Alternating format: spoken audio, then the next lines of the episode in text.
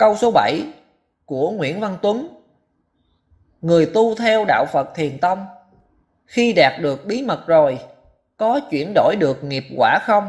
Và bằng cách nào?